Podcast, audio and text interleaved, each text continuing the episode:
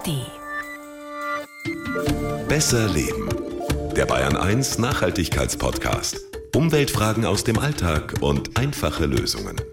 Mit Melita Walam und Alexander Dalmus.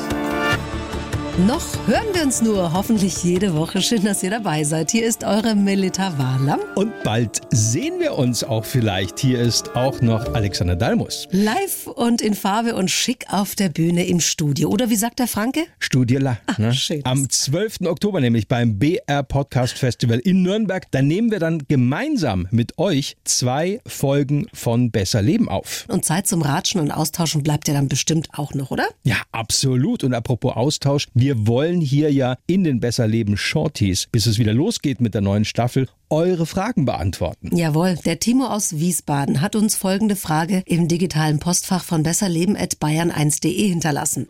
Hey, ihr zwei, schreibt er, da lief doch diese Aktion bei Penny, dass Lebensmittel teurer waren, also viel teurer, weil eben das, was bei der Herstellung klimaschädlich wirkt, auch mitbezahlt wird.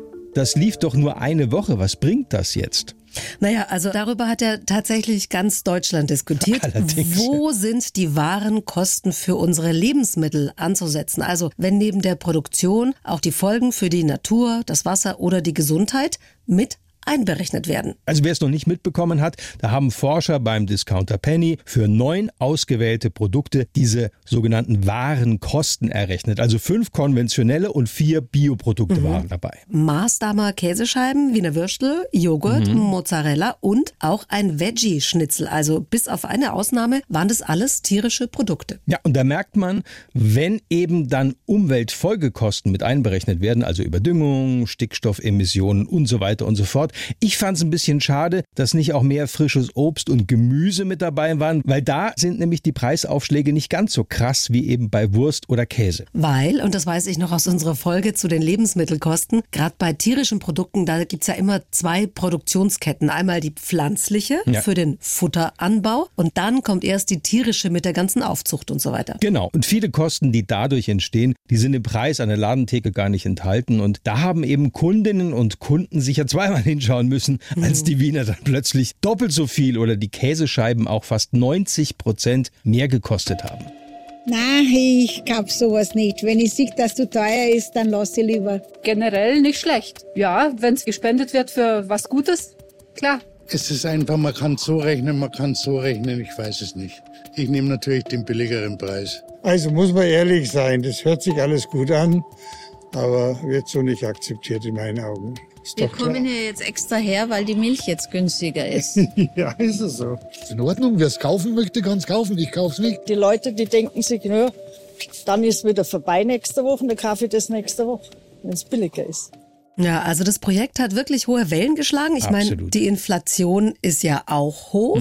Die Lebensmittelpreise sind eh gestiegen und jetzt kommt ausgerechnet ein Discounter daher und will mir in Anführungszeichen die wahren Preise zeigen. Ja, da gab es viel Kritik vom Bauernverband und was weiß ich. Wir haben Tobias Gaukler von der Technischen Hochschule Nürnberg, der das Projekt wissenschaftlich begleitet hat, gefragt, was die wichtigsten Erkenntnisse eigentlich dieses Einkaufsprojekts waren. Der Landwirt, und das verstehe ich, sagt mit Recht, dass ein Discounter ja eher seinem Image nahe kommt, wenn auf seine Abrechnung geschaut wird beim Bauer. Und das heißt, dass da die Preise beim Landwirt zu niedrig sind. Ich verstehe auch den Penny oder auch andere Discounter, die sagen, na ja gut, wenn wir höhere Preise verlangen, sehen wir oder werden das perspektivisch auch wahrnehmen, der Kunde ist nicht gewillt, es zu bezahlen. Ja, und der Kunde sagt, ja, äh, blöde Kampagne oder komische Wissenschaftler. Ja, wie gesagt, der geht der schwarze Peter um. Eins haben Tobias Gaukler und seine Kollegin Amelie Michalke von der Uni Greifswald immerhin geschafft. Aufmerksamkeit. Ja, das stimmt. Und ich muss sagen, endlich reden wir mal über unsere Lebensmittelpreise. Das ist ja schon mal was. Es gibt unter den vier großen Handelsketten, also Rewe, Aldi Lidl und Edeka, einen enormen Preiskampf, der zum großen Teil auch zu Lasten der Landwirte ausgetragen wird. Und wir Deutschen, also die Verbraucher, wir geben grundsätzlich im europäischen Vergleich auch wesentlich weniger für unser Essen und Trinken aus. Also man könnte sagen, wir legen im Schnitt, und das zeigt sich auch immer wieder, weniger Wert auf gute Qualität und achten lieber auf den Preis. Wir gucken eher beim Auto auf gute Qualität. Genau. Das ist echt schlimm. Aber der Timo, der wollte auch wissen, was jetzt weiter passiert. Also mehr als schön, dass wir mal drüber geredet haben. Und auch das haben wir natürlich nach Ablauf des Projekts die Wirtschaftsingenieurin Amelie Michalke gefragt. Wir hoffen uns halt daraus ziehen zu können, wie man denn tatsächlich dann solche politischen Maßnahmen auch designen könnte, um eben das System insofern umzugestalten, dass diese externen Kosten erst gar nicht entstehen, dass wir die am Ende gar nicht erst zahlen müssen, sondern dass das Ernährungssystem einfach ganzheitlich nachhaltiger gestaltet wird. Also es bleibt spannend. Wenn euch mehr zum Thema interessiert, wie krass der ökologische Unterschied allein zwischen einer deutschen und einer spanischen Tomate Ja, ist, das ist enorm. dann hört mal rein in unsere ausführliche Folge dazu. Findet ihr in der ARD Audiothek. Da gibt's auch von anderen Podcast-Freundinnen und Freunden was auf die Ohren. Und wenn ihr schon dabei seid, dann ja, lasst uns doch gleich ein Abo da. Es geht ganz schnell und ganz einfach. Und empfehlt uns gerne weiter. Bis nächste Woche. Die Bayern 1 Premium Podcasts. Zu jeder Zeit, an jedem Ort. In der ARD Audiothek und auf bayern1.de. Bayern 1 gehört ins Leben.